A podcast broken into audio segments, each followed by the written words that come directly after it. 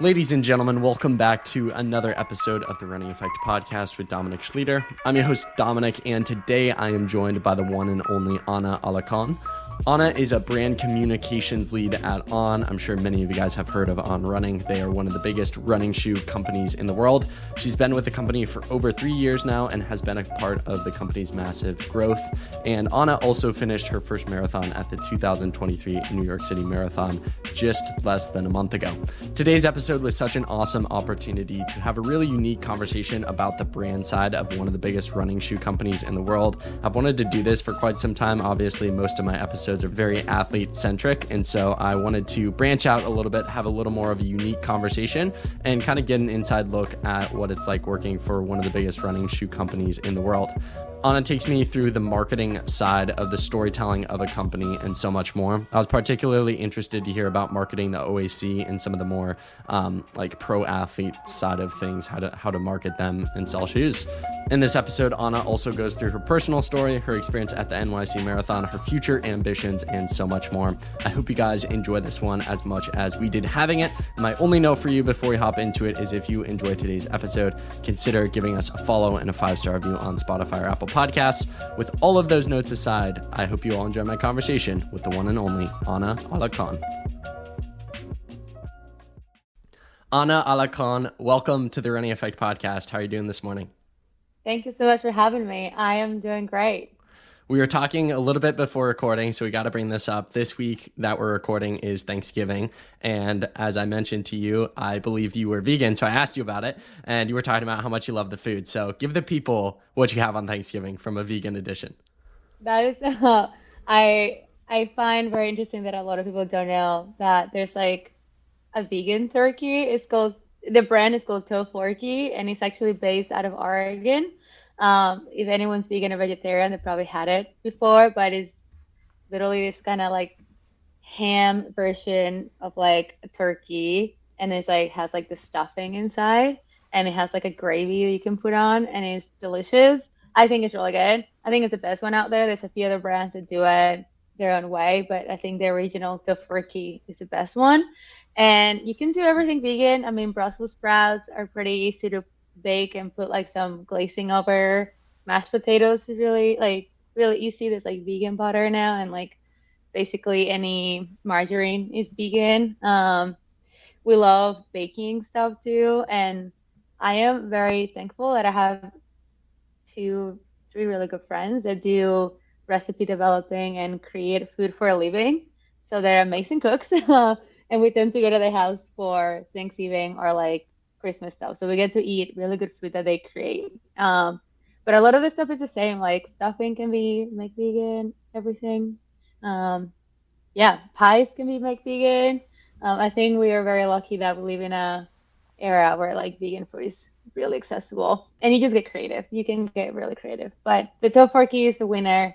I can't wait to eat it. I us- we usually buy like two or three just to like keep it for after Thanksgiving because they only sell it around this time of the year so we keep extras for like you know the next year. For your job i know you travel all the time both within the us but more specifically even like throughout europe and the world. Is there a particular country or instance where it's been extremely hard to eat vegan? Uh france is hard.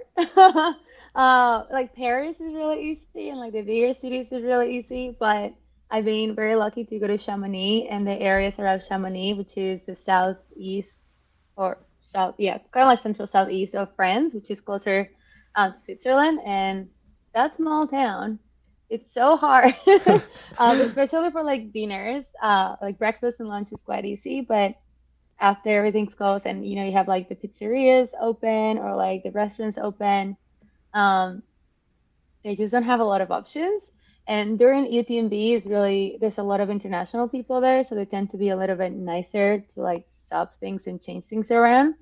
Um, but my French is not really good. So trying to speak French and telling them that I don't want fromage and like cheese or whatever, they get yeah, the French I I love them and sometimes I'm like, you guys need to be more flexible. but I understand it's their culture, it's fine. Um, but yeah, smaller towns in France is really hard. Um, and then I can be you know, if it has a little butter, I'm like, whatever, I can't taste it, I'm fine. What I'm just gonna look the other way and I'm just gonna eat it. Especially after you're hiking for like, you know, 12 hours and you're like starving. Um, that was really hard. And then everywhere else is honestly very easy. I think every major city has multiple options now, um, which is pretty cool. Yeah. You mentioned to me as well before we started recording that I think you said you're doing a turkey trot on Thursday with your husband. Who's going to win out of the two of you? And does it oh, get competitive? Oh, okay. no, he, we don't.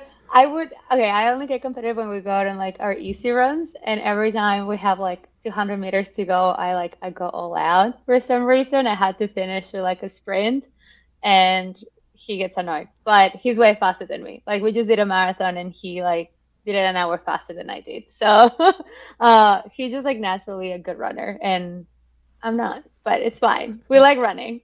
Let's talk about that marathon, the New York City Marathon. It was your first marathon. I know the experience was remarkable for you. So take us through what that experience was like, the decision to do it, and ultimately race day and everything that unfolded. Yeah, it was actually my second marathon, uh, but I kind of don't count the first one because I didn't train for it. I went from like going doing like three to four miles every other day to a month before the marathon trying to do 16. it was very painful. So for this one, I was like, I never want to do any of the other marathon again unless I get a beep to a major marathon and I don't have to qualify or, you know, do this crazy thing to get a beep. And thankfully for my job, I know a lot of people in the industry and someone last year, I was just joking around. I was saying this as like, oh, I will only run it if, you know, someone gives me a beep and like, and I'm like, this is never going to happen to me. Like, this is not. And then she was like, we actually have like a ton of beeps. You want one? And I was like, I can't say no to this. you know, there's like thousands of people applying to run the New York City Marathon. Like, this person is just going to give me a beep. Yes. Um, so I got a beep and I trained way more this time than last time. So it's pretty cool. But the whole experience was just magical. I mean, the first 16 miles are the best, I think, just because it's mostly flat, but it's also like really crowded. Um, and then I got a stitch, and that was really painful. But just like seeing people that I knew was super cool. Um, we have a really cool team at On, and uh, but by the time I passed, there were all of them who were still there, and it was just incredible. It just I think everyone should experience the New York City Marathon like running it. It was just an incredible day. Like the whole thing was just it's just crazy to think about 50,000 people are doing this with you. It was just so cool. And then at some point someone like sprayed me with like the freeze thing until you to stop like feeling your muscles. And I just couldn't feel anything. So it was great. I was in so much pain I just couldn't feel anything. And the crowds at Central Park were just so much fun. I was giving high fives to people. People screamed your name. I had my name on my T-shirt. Um, I would only do it again because of the crowds. It was, and the day was perfect. Like the weather was perfect. Like everything, it was a really really cool day. And Hellen Obiri won, so that just made it like even better of a special day. Um, yeah, it was just incredible. I think in the moment I was like, I'm never doing this again. But like now reflecting back, I could, if I get a chance, I will do it every year. It was so much fun for those that don't know, part of what makes the New York City Marathon super unique is it goes through the five boroughs, uh, each borough. What was your favorite borough and what made it most memorable? Uh, I think my favorite was definitely going through Brooklyn. Uh, there was a part in Williamsburg where like a lot of micro workers were, and that was like there was so many people that you barely could pass through. Um, and I think that was so cool because like there's so many fans just trying to get into the middle and you're like literally like let me pass. This is crazy but it was so much fun. I really like that. The bronx was so much fun too because that's the moment where like everyone's dead. That's like around mile 1920 yeah around mile 19, 19 mile 20 and that's when you need the people the most. And i remember this um, nypd woman uh, like the new york city police department um, she was like screaming like so much. And she kept saying you can do hard things. Let's go. And i just like really brought me back to life. Um, and then Central Park, once I got to, I think it was mile 24, and you have like two miles to go. And it was also like so crowded, people left to right, you could barely go through. And at that point, most of most people are like barely jogging, like they're like so dead. But I couldn't feel my legs; I had that spray, so I was flying through the people, and the crowds were going crazy. Like as soon as I see someone going a little bit faster, they were screaming my name and giving me high fives. I think that was a the most memorable too. That I'm like, yeah, that part of Brooklyn and Liberty of the Bronx and Central Park was like so much fun. I want to do it. I just want to. I wish I had a camera with me and I could just like see that again. We'll get into your start in the sport in a little bit, but as someone who didn't necessarily grow up in the sport of running and got a later start into it, what are the weirdest what what were the like weirdest things that you realized that runners do as you got into the sport? There are all sorts of weird things from eating as many carbs as possible the night before to like whatever the daily ritual of putting one sock on before the other. Like what what is the weirdest thing that stood out to you? Uh, I think eating gels is gross. and I think the other one is like how obsessed runners are with running. Like they're just obsessed about everything, like the tech of the shoe, the how the t-shirt fits, like all these little things that we all now have as well. Like, no, this is the t-shirt that I wear, these are the shorts that I wear. I cannot try anything new. Like all these little things of how obsessed they are with everything. Like their splits, like what are they eating? If that just so much goes into it, and I think. Uh, like you guys are crazy like it's fine if you miss a mile and they're like no and i'm like okay chill but like now i get it i'm like yeah yeah i get that let's go back in time to your start in the sport take me through your first impressions of the sport of running and what that transition into the sport was like for you yeah so i started running as like cross training when i was in high school because i was a dancer and then it has been like an on and off relationship. Then I started running again in college and then after college. Um, and the first time I've only done four races in my whole life. Like that's all I've done in my life. Um, and the first time we were going to Melbourne, Australia with some of our, my husband is from Australia. So we went to see his family. A lot of our friends were raising money for the Melbourne half marathon and the marathon. And they were like, you should do something too. And I was like, cool, I'll do the 10K. And I remember they the whole race ritual of like eating the pasta the day before and like, you know, making sure that you get up early, get a coffee in the morning, do like all that business and like getting into the line and like all this stuff. And I thought that was like super fun. I remember seeing like I'm from Mexico and I remember seeing a mariachi band on the course and I choked a little bit. I was like, I think I'm gonna cry. Like all the emotions of running and you finish on this massive stadium. So that was like a super cool experience. And then from there, I started really following long distance mostly. So I follow a lot of the marathons. I used to live in Boston, so I was able to come and watch the Boston Marathon. Like it's a huge thing. And I remember vividly when Des Linden won and getting really to be more familiar with those American long distance runners, especially on the women's side, um, and just kind of really getting into that.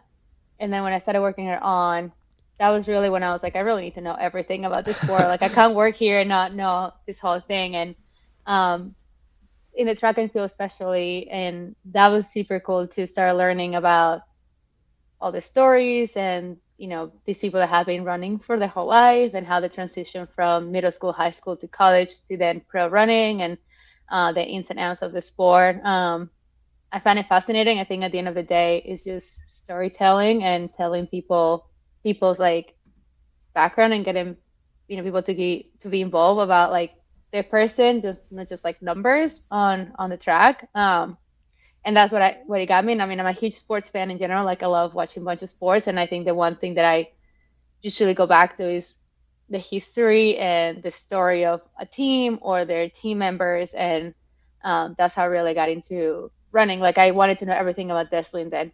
and then I heard that Molly was living in Boston. I'm like, oh, I want to know about this Molly girl that is also barista living in Boston and it has like this huge potential. Like, I wanted to know their story first, and I think that's quite unique in the sport. Like, there's so many cool stories out there that um, keeps you drawing you back to it and getting to follow them when they're you know when they're racing. If you were to have a conversation and sit down with younger Ana, who is a dancer, and said, "One day you'll work for one of the biggest shoe companies in the world," what were what would her uh, response be? I think she would be like, "What are you talking about?" Uh, my dream was to work at a big publication magazine or like a consumer brand. Like my dad used to work at Unilever for a while, so I thought that's what I was gonna go to to work at Unilever, um, which is a brand that owns most of the consumer products that you have at home, like um, from like Knorr, like the spices, or like Pantene, like the shampoos people use. Um, they own most of the consumer products um, out there. So I I didn't think I think if anything I would have been working at like a soccer company like because we grew up watching like football uh, soccer I was like that's probably what I would be doing if there's anything with sports but um no I would be like you're joking I would never be working for a running company like why people do that for fun. Like that was punishment for me in high school. Like no way. so you were though interested in like communication, just in a different sector. Where did that interest come from? Yeah. So my brother's friend's mom, when we were in high school, she she still works there. She works at this newspaper in in our city, which is like the biggest newspaper um, in the state, and then it has like their own version of different in different states. Um, and she was always at like putting like super cool events and going to, you know, going to the latest like sport thing. And she was doing all this stuff. And I didn't really know that what she was doing was PR. I had no idea that had a name. And I remember I was in high school and we got to hang out with them a lot. And I was like, I want to be like her. She looks like fun and she looks like she knows a lot of people. Like she's putting all this stuff together. Like it looked very flashy. And it drew me because like she really I don't know, she had a lot of connections, but like she was telling these cool stories and she was putting these events. And I was like, what is that about? And I remember asking her, like, if I want to do what you do, what do I need to study? Like, what should I go to school for? And she was like, well, you could do communications or you can do PR, but I would recommend doing a marketing degree and just go very broad and then go from there.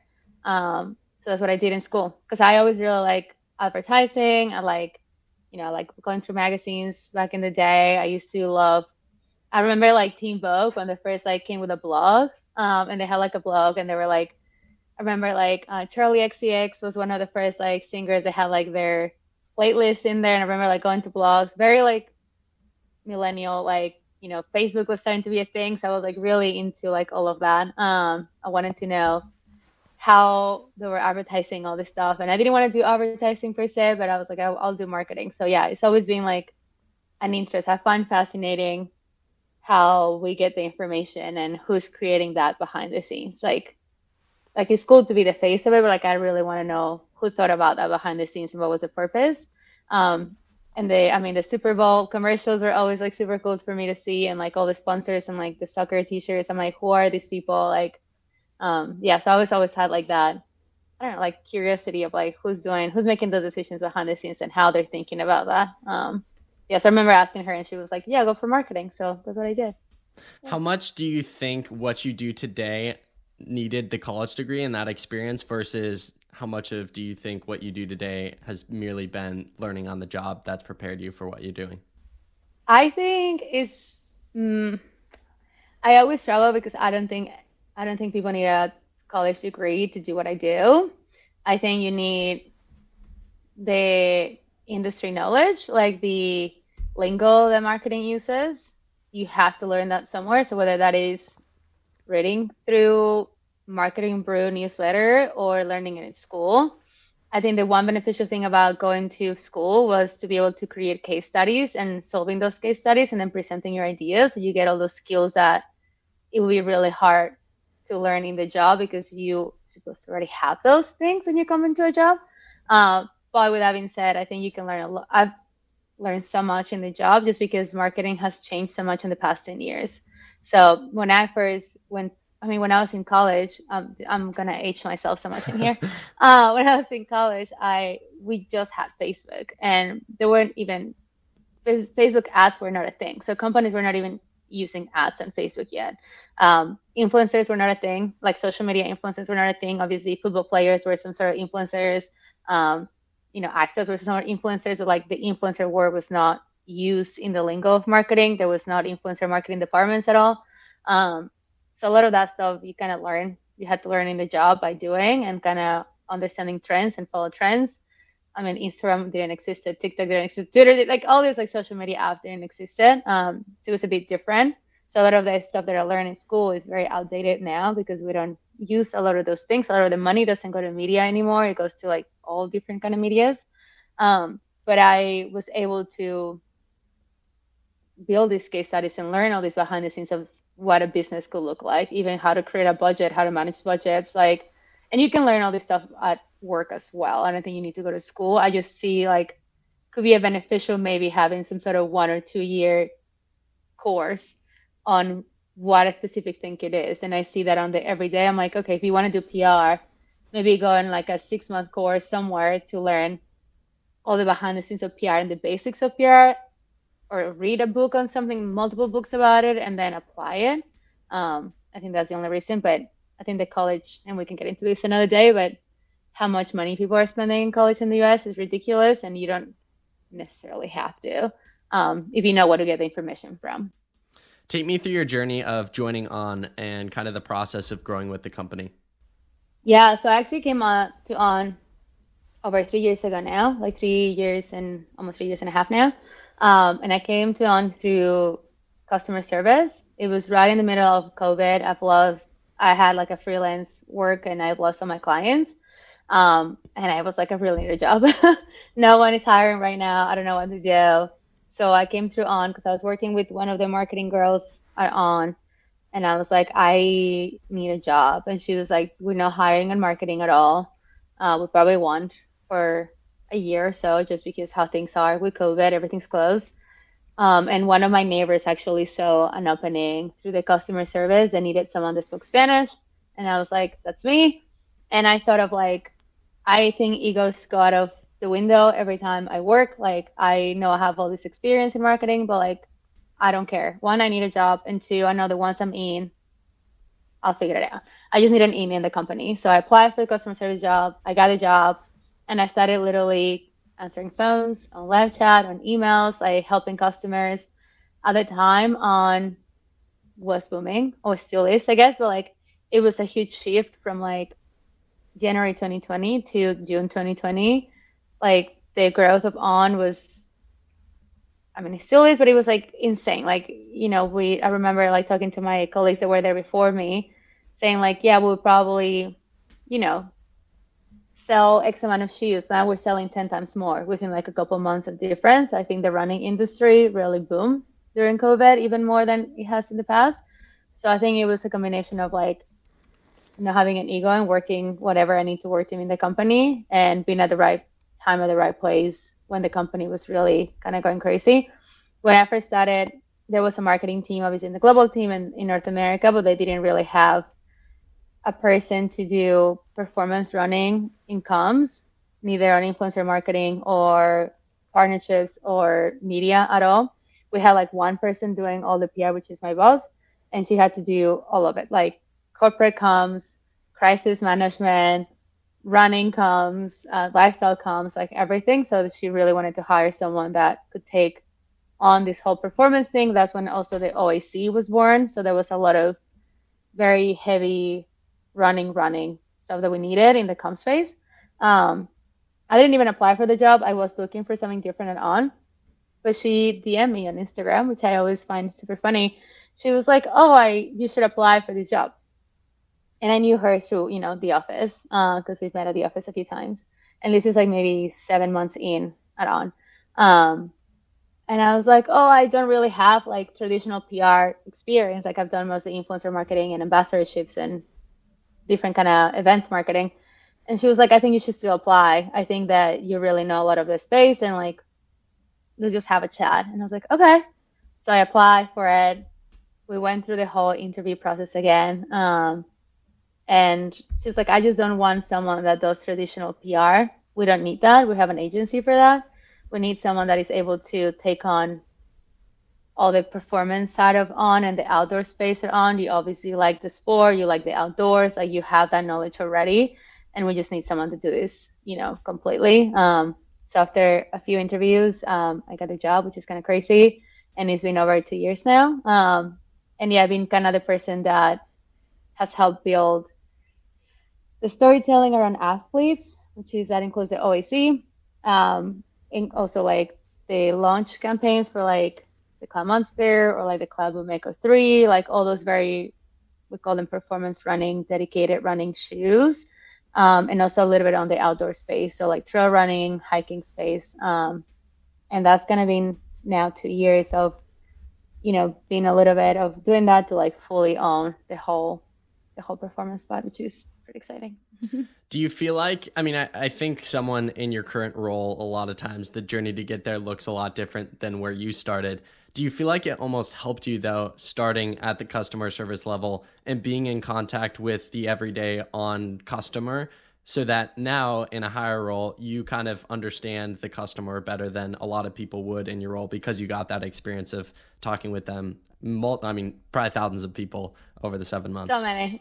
Uh, a hundred percent. I think everyone should go through the customer service team at least for a month in their journey.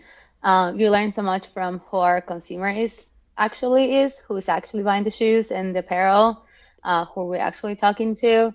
Um, but also you learn a bit of the processes behind the scenes of the company. So like a lot of the operation side of things that in marketing you don't really see. Um, and I think that really broads your mind into a possible future position. Like if you if I was able to move into like a more broad marketing position, like handling a region or like a whole team, that you really understand how to work with sales and operations because you already have that experience.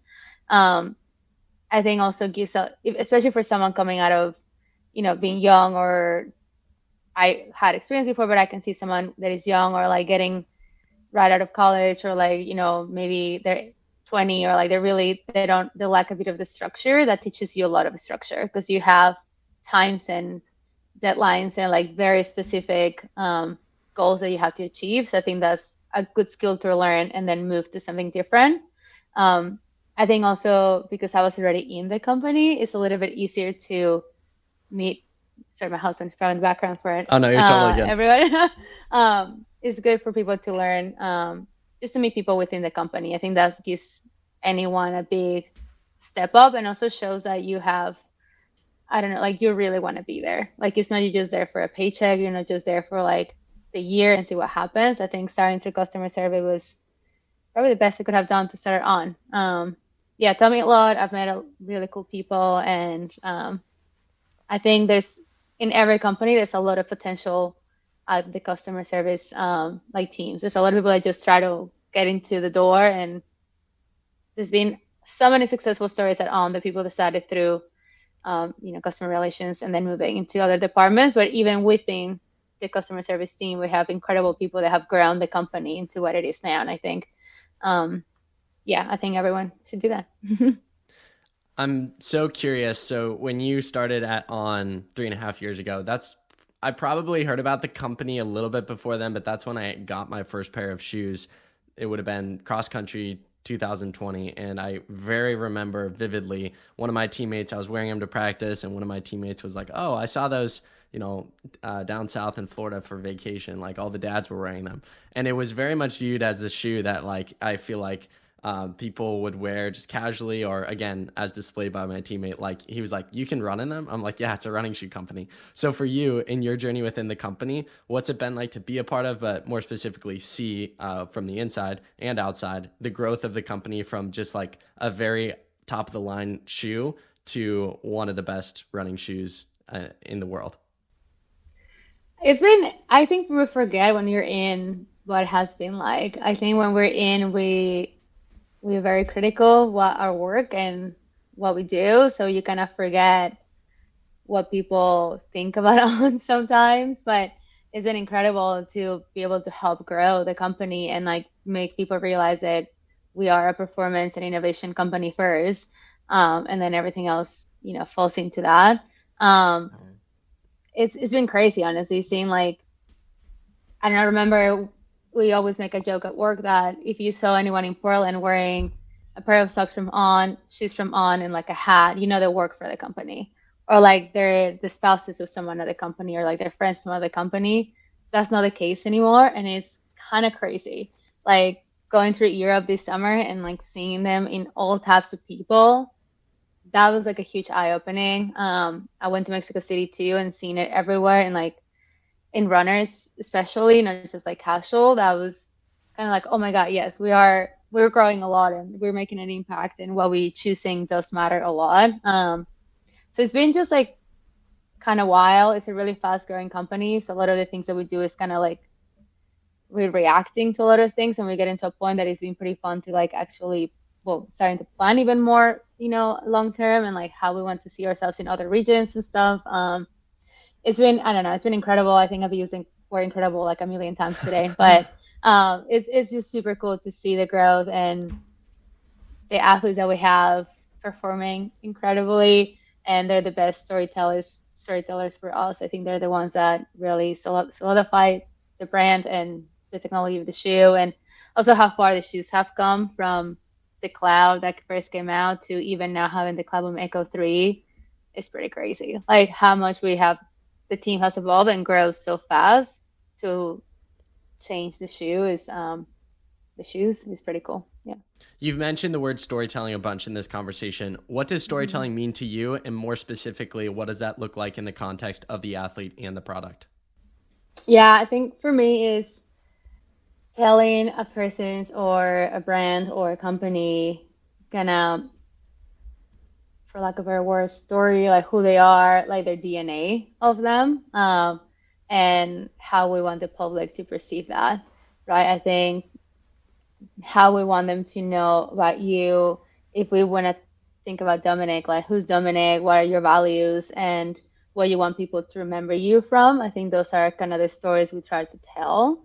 Um, in a sense of an athlete, I always think about people like certain people because of a few things that find themselves in them, but also a few cool things that you're like, oh, that's cool. And I always think about someone like Yared and his and Tyro, his um, pet turtle, his pet turtle, um, and how you know he loves Taylor Swift and all these are very endearing things on top of how an incredible runner he is. So people remember him for those, yes, for his accolades, and he's a really fast runner and he has American records, but also he's fun and has this turtle and like he shows his personality in a different way. So how can we make people fall in love with that as well? Um, and you think about, you know, even with F1, I think it's a great example. Like you start like learning about these drivers and you like them because they're funny or they have like certain things that you kind of see yourself in them or like you want to be a little bit more like them so like how we telling that part of their dna to in a way the public or like to their fans how we want them to be remembered by uh, so we when i talk about storytelling for on for example is like we want to create on as like a performance innovation brand first so how we telling that to our fans like through the shoe, what kind of aspects of the shoe, what kind of aspects of the apparel, what kind of athletes we work with. Um, we are a pretty, I think our whole team is pretty cool and nice. We all have good vibes. Like everyone is helping each other. So we want that to be translated to outside of the company as well. So how are we telling that to people that are watching our Instagram or watching our athletes or get to hang out with us at an event? What we want them to leave feeling like or what what I want Dominic to feel like when you watch our latest reel, you know, like what are those things that we are translating and how does that look like? Um, and that can be done many different ways, but that's kind of what I think about when we when I say storytelling for an athlete or a campaign shoe, you know, we're launching a, a shoe and that kind of stuff. How critical do you think the OAC and their growth has been to the growth of the brand, specifically from the performance marketing standpoint of tapping into the serious runner? And as we were talking about, taking a shoe that wasn't really looked as like a great running shoe into like even now, yeah, like you were saying, you go anywhere and runners of all kinds are wearing the shoes. So how critical do you think the OAC has been to that? I think that obviously and like our athletes have been super critical to validate the technology of the shoe. I think without them, it would be really hard for us to say it is a really fast shoe because, you know, an everyday person like me is wearing it. Um, I think the company was going to grow either way, and I think they have helped us grow it even faster and establish ourselves as a very performance company first. Um, I think they're great people to yeah to validate the product and to tell that story. I think obviously without them, that is really hard to say we have a fast shoe or apparel is great. It's like really, really hard to tell the story. So they've definitely helped on that, you know, very dedicated niche of runners that they now see the shoe and the shoes and hopefully the apparel as like something they want to wear for the next race and they want to spend their money on our product to at least be curious and try it. Um, and then, you know, like, okay, I want to. And even when we work with like people like you or like reviewers on YouTube. Like I love watching Kofuzi videos or like Tommy runs on Instagram. Even when we work with them, it's so much easier for me to say this shoe is a great long distance training shoe because Ollie wears it. You know, like it makes it so much easier to validate the use of of that specific product. Um, and they're just like fun people to watch race. I think all of them are quite different and similar at the same time, and they have a really, as an OAC team per se, they have a really cool dynamic between them, and I think it's pretty cool just to see them interact with each other and see them perform at races. And you know they're going to new york to cheer for Hellen. I feel like that was very wholesome and cute and like that really brings another aspect of teammates that we haven't seen much in other in other groups maybe or like we don't see that a lot in other sports. So like how can we you know they help us to tell tell that a little bit. And um yeah for sure they're huge validators. Without them it makes our job really hard to tell that you know tell the, the people that the product is good.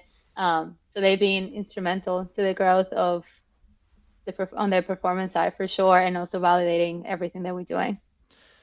As someone who has a background in social media and communication what is your thoughts and opinions on you kind of alluded to it there but like the OAC and on athletes being very vocal and out there on social media or like even you know with the three guys on the OAC like starting a podcast or whatever it might be it's got to be like a dream scenario from your perspective to see them utilize the platforms that the average everyday consumer is using versus and I'm unbiased here I love all sorts of athletes have them all on the podcast but so many I feel like professional running teams are massively missing out on the gap between, you know, consumer and the athlete. And the athletes all have such incredible stories, but very few actually kind of document their journey, tell it, say it. And I feel like the OAC has kind of set themselves apart and like on is clearly investing into it with like hiring Colin to like shoot content for all the athletes and and whatnot. So what's your opinion on that as someone who has a background in social media, even separate from the brand?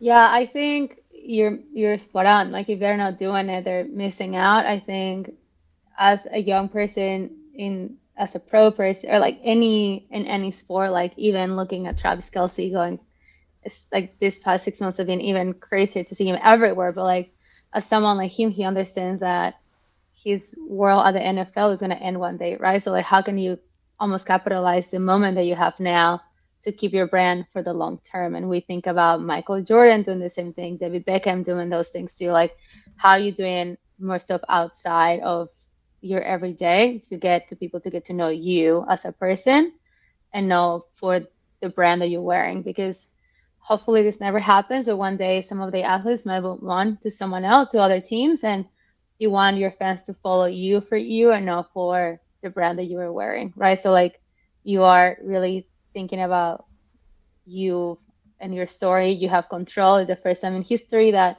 people have control over their own voice. You're not letting a journalist or someone else telling that story for you. So you might as well take over that and have ownership of who you are. There's obviously ways to get better at what you're saying and be careful what you put online. It's there forever. So kind of double think about that. But I think we got very lucky to have very cool athletes or very great athletes that they like to share their life as well a little bit online and everyone is a bit different some of them have been more cautious in what they say and they don't say and like that kind of stuff i think when you stop sharing and when you are very closed doors and we see them from other teams and other sports the question starts rising that right so like when you see bad news then you're like of course we never saw anything you don't have you're very closed doors so you really start people start questioning about what you're doing behind the scenes.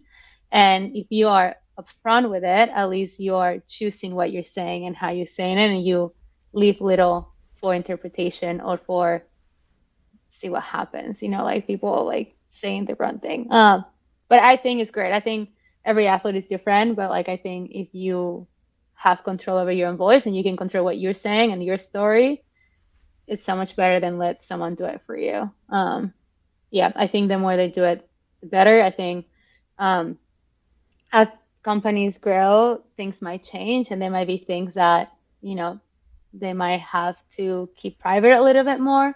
Uh, but at least for my eyes and a lot of my teammates, we're very like we support you as a person first, and super cool that you're winning things, but that's not the first thing that we're thinking of. Like we want to support you. And like we love the coffee club. I think they're great. Uh, we try to elevate them as much as we can and they as much as they let us as well because it's that's their project. So we will be so supportive, uh, whatever they want to do. And yeah, we're hiring. I mean, Colin is a great example. We have another photographer in Europe, Leah. She's amazing. Um, she's creating content all the time for OAC Europe. And we're trying to replicate the same things on Oceania and also for other individual athletes too that they need. Um, they want content and they want to help with. So we, we're supporting them as much as we can what you said about people assuming the worst, it reminded me of your colleague and my friend, mutual friend Andy Wheating. He had this great saying. Uh, he said, like what people don't see, they assume the worst. So we try to display everything, and I hit. I think that hits the nail on the head. So um, I love you talking about that. One thing I am curious to hear about, without you revealing uh, on strategies, because I know you can't, nor do I want you to. Um, I'm curious, how do you balance? I, I feel like with the ride, I mean, Nike has always been at the top and then we started to see all sorts of different running shoe companies pop out of nowhere. I feel like you know, ten years ago, it was like Brooks and Saucony were growing, and New Balance a little bit. Uh, they've been around for a while, and then I feel like recently it's been Hoka and On. And I think something that's been interesting with both Hoka and On, but we'll speak specifically to On here, is they transcend the sport and like doctors wear on and Hoka and like all sorts of different people wear the shoes outside of serious runners, even though it is a competitive running shoe company. So how do you balance from a strategic standpoint the focus on the serious athlete as well as the person who just wants a nice pair of shoes and doesn't even think about running? Yeah, that's a great question. Uh, I mean, we cannot control who's buying our shoes. that's number one. So I think people go gravitate towards on shoes because they're comfortable. Um, they're comfortable to stand on all day.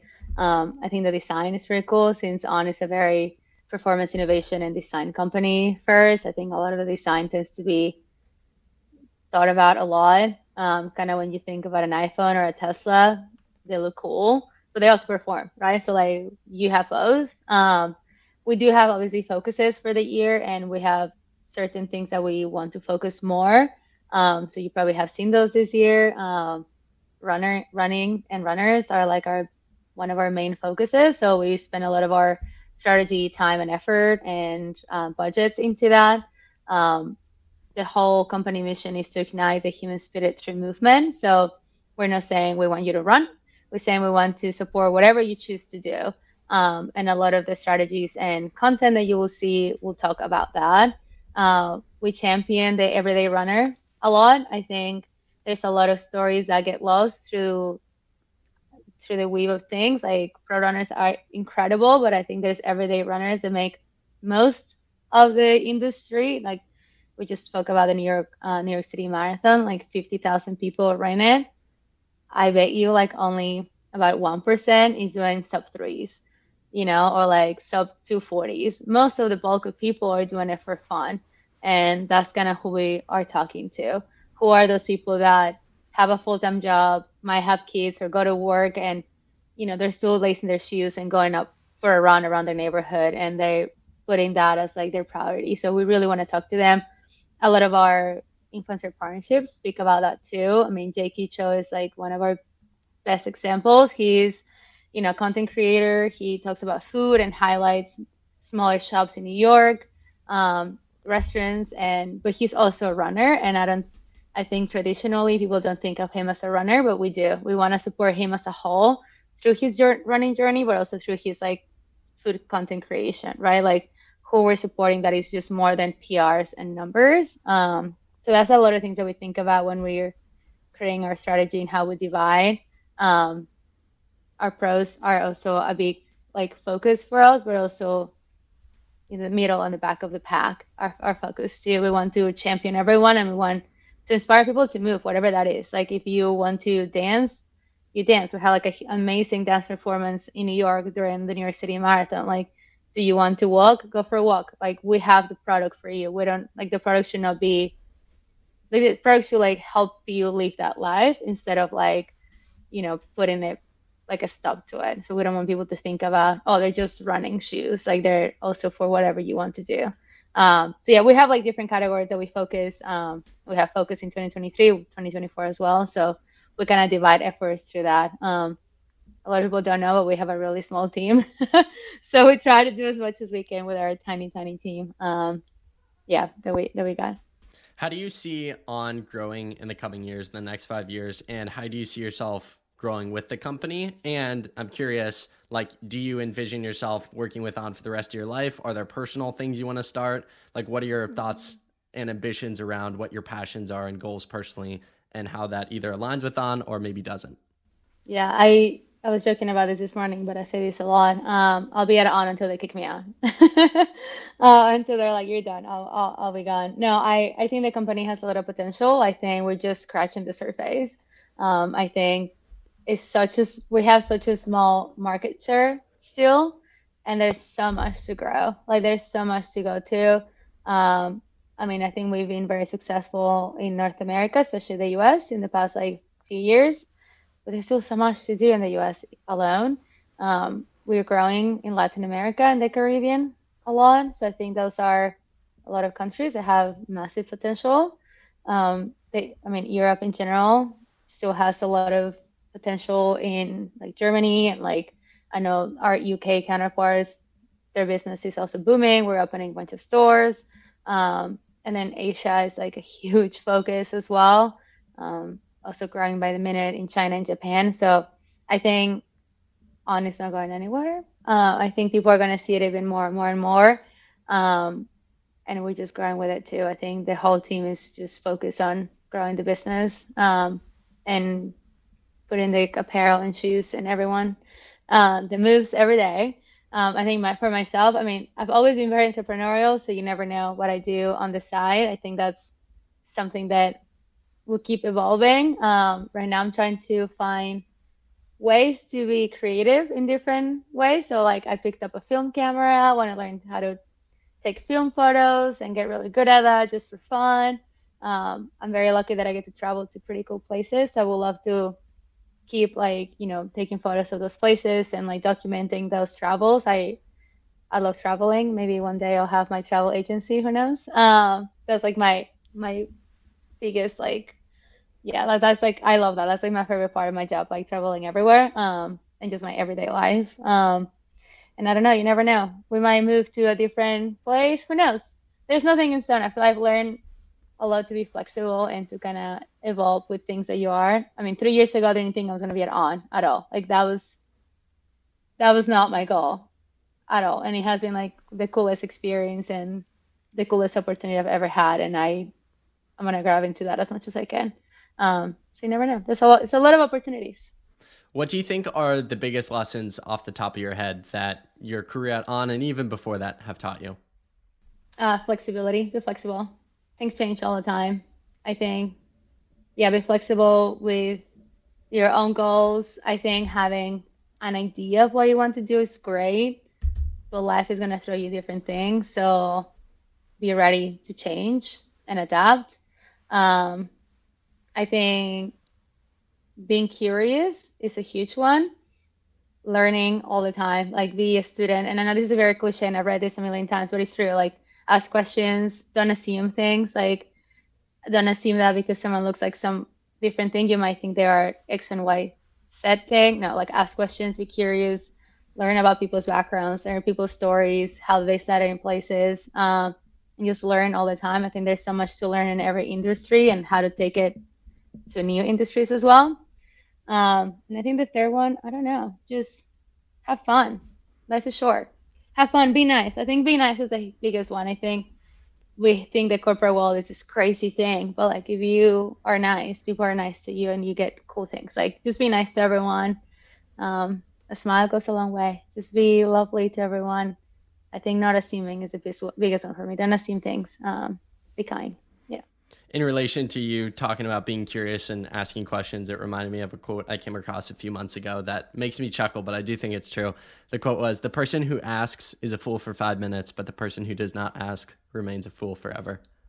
It's so true, though. It's so true. I think everyone should just be curious and ask a bunch of questions all the time. Like, I think someone, I mean, you're a, a, great interviewer, but what makes someone really good interviewer or like having a conversation with someone is about being curious and asking those questions. It makes you interesting as well. And you learn so much by listening to other people. Like you can pick up so much from everyone and how you can integrate that to yourself and put it into practice. Um, I mean, at the beginning you said like, do you need a college degree for this? Sometimes you might not, because you can just learn by listening and then doing, right? But like you have to be an active listener, like actually reading and be curious. I mean, I go in deep dives all the time of like, I, I think when I first started out, I spent like hours just reading, like reading about running and like every athlete. I want to know everything, and it's like deep dives on it and like just asking questions to Andy Wheating a million times, like, what does that mean? What is this? You know, like, all doesn't mean that you have to be a know-it-all, but you can learn and um, just ask questions, be curious. Totally. Totally. I feel yeah. like I could have an hour long discussion with anyone surrounding going to college or not, but I feel pretty strongly uh, that you don't need it in a lot of professions. I think for like if you okay. want to be a lawyer or a doctor, of course you need it but to your point i think you're a great example of like you the, the information is out there you simply have to be the type of person that's going to take the action to learn the thing um, to get good at the thing. And, and that's the other thing like you get good at the work by doing the work. Like i was so bad at podcasting at first so bad or even marketing on social media like just horrible. I laugh at it now but i needed to go through that phase to get better at it. And then the other thing i was thinking there while you were talking in relation to to listening and being curious uh, another saying I came across that made me think deeply, and I think it's so true, is so many people listen to reply, but they don't listen to understand. And I think that's such a big thing in society today, is we always want the first word or uh, reply right away and say stuff, but it's like how often are we actually mindful of the words that are coming out of our mouth and truly seeking to understand the person that is talking rather than to reply. Specifically in situations of, of conflict, I think so often we respond reactively rather than intentionally thinking through our thoughts and responding um, with our thoughts. I agree 100% in all of it. I was talking to my colleague the other day. He's um, he's on my team, and we got this inquiry from someone, and I was like, just because someone is asking us a question doesn't mean we have to reply. Just because someone asks you a question doesn't mean you have to reply to them.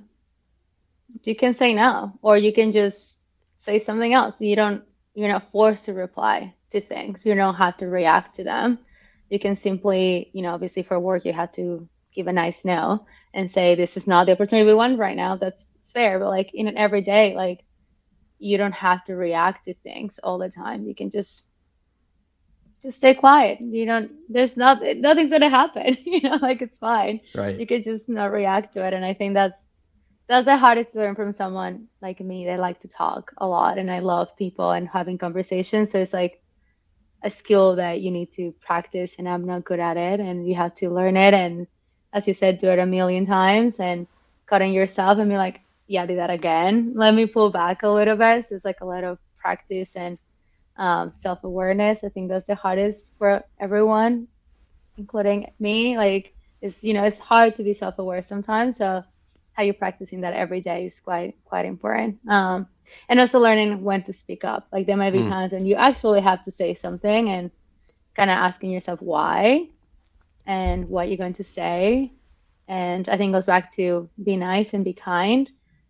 Just because you're reacting to something doesn't mean that you have to react in a strong way or like mean way. It can be a kind feedback, you know, or like you can still speak up and give your message without being rude. And I think, especially if anyone listening is really young, anything that you do now can affect you in 10 years. So build relationships now for the future. Do not burn bridges. Never burn bridges. That's never you want to do that. And just think about the person first and the relationship first and know what you're going to get out of it. So like think about in the future. You know, this is for life. The industry is really small. If you want to stay in the running industry, it's the same people for a while. Like you're gonna work with them all the time, so might as well have a good time, be nice, and think about what you say before you speak. Ana, you've unlocked uh, quote Dominic. I've got two more for you off of uh, okay. off of what you were talking about there about about not responding. Um, you definitely unlocked me because uh, I'm about to bring up a Drake lyric, which means we got really deep. And Drake had one of my favorite songs by Drake. He he has this great saying where he goes, "A wise man once said nothing at all." Um, and the whole concept of like, yeah, you don't you don't need to say things, and a lot of times that shows that you are wise when you have the ability and the consciousness to know that saying something might not be the best in that situation. And then going thousands of years before Drake to one of the Stoics, I'm forgetting if who it was, Seneca or Epictetus or Marcus Aurelius, one of them. Uh, but they said you always have the option of having no opinion which is really interesting. And I think it's it, it, was very fundamental for me because I feel like I grew up in the people I was around. I was always expected to give my take on whatever it was um, on a range of subjects. And there's so many things that I don't have all the facts about that I really shouldn't have an opinion on. Um, and so that's one of my favorite things that's super hard is like when someone asks me something, I'm like, I'm sorry, I don't know enough about this to give an opinion. Um, which yeah, I think that's great. We do media trainings at work, and that's one thing that we always tell our athletes. Like, you don't have to respond to that. You can say, "I don't. That's not for me. I I don't I don't know about that, but I can tell you about this. You know, like, mm-hmm. but I can refer to this. So yeah, you're spot on. I think you're entitled to your opinion. Um, someone that I think does a really good job in the running industry, and um, is Chris Chavez. I think he has an incredible way to be friendly with everyone and work with everyone and listen and give his opinion in a calm way. Like I think he's just an incredible, um, an incredible person in the industry, and I think um, obviously you can tell because he has a very heavy journalistic background, so he's probably doing a lot of, you know, research beforehand and everything. But um, yeah, I think he's one of the, the people that every time I talk to him, I'm like, oh, I need to be more like that. he's so good. uh, I think it's great, and you're doing a great job too. I think, um, as you say, all the practice that you've been doing and um, getting to where you are now is just labor of work and like doing it a million times. And you know, I think you're you are you're great. I appreciate it. Well, wrapping up this conversation, one final serious question for you. For those who have listened to our conversation are inspired by you and your story, what would be the final takeaway message you want to leave with our audience today? Oof, that's a hard one, Dominic. Uh, I I think just the final one is just try new things and be curious. I when I was 21 coming out of college, I thought my life was going to be very different than what it is now. Um, and I'm so happy I did. I wasn't like really hard on what I wanted, and I was able to try a lot of different things and figure out what I didn't like. Like I still don't know what I want to do in the next 10 years. That's still evolving and it might change, but I know what I don't want. And I think that's huge. And that came from trying a lot of things and doing, being a beginner a million times. I think that's the most important thing. Be curious and try a lot of things. So if anyone's feeling lost, life is meaningless right now, just go and try something. You know, be new at something. Go for a coffee with someone you know, the many times I've sent like a DM on Instagram to meet with people. They now are global head of marketing somewhere. Like, it's they might they might not reply, and that's fine. Just like go and be curious, talk to people, try new things, and life is gonna be okay. have fun as well. Just go and have fun. Ana, uh, the final question I ask every single guest on every single episode: If you had Gordon Ramsay coming over to your house for dinner, what would you choose to make for him? For him? Yeah. Oh, he should cook for me. uh, God, I'm not a really good cook. Well, actually, I just made this um, soup the past couple of weeks that my husband really likes. It's like a mushroom, wild rice, creamy soup. I'll probably make that for him. I think he will like it. I like it. It sounds good to me. It sounds good to me. I guess one one final final question for you that I've been asking uh, some of the people on the podcast recently, um, as we're entering into holiday season, as displayed by our conversation about Thanksgiving to kick things off. We'll end on a holiday discussion. I want to get your opinion on this. When can someone start listening to Christmas music? What's your take on this? Whenever they want. I, I don't listen to Christmas music, but they can do whatever they want. They can start listening in October if they want in August if that's what they like. I don't care. They go and do what makes you happy, you know? That's well, the sparks joy for them. Do it. I'm pretty sure that's Yared's take because I talked to Mario and apparently him and uh, Yared were getting after it. Mario is very strict after Thanksgiving, and uh, Yard apparently is whenever. I think I think I'm getting those takes right. So that sounds about right. Though. Yeah, it does. It really does match with the personalities. Well, Ana, I greatly appreciate your time. Uh, you taking the time to tell your story and give me an inside look at what it looks like to be in the communication space. I appreciate it and looking forward to seeing all the things you'll accomplish in the years to come. Thank you so much. It's been really fun. Thank you so much for listening to today's episode of the podcast. I don't take your time for granted, so I hope that it brought you some wisdom and value that you can apply directly into your running and into your life. If you have not already done so, please consider giving us a follow and a five star review on Spotify or Apple Podcasts. And then something all of you guys can do is share today's episode or the podcast in general with a friend or someone who you think will benefit from it. One more note if you're not already following us on Instagram, consider doing so. My Instagram tag is at The Running Effect. I hope your running and life is going well. I appreciate you taking time out of your busy life to listen to today's episode. I will catch you in two days when the next episode drops. Until then, happy running.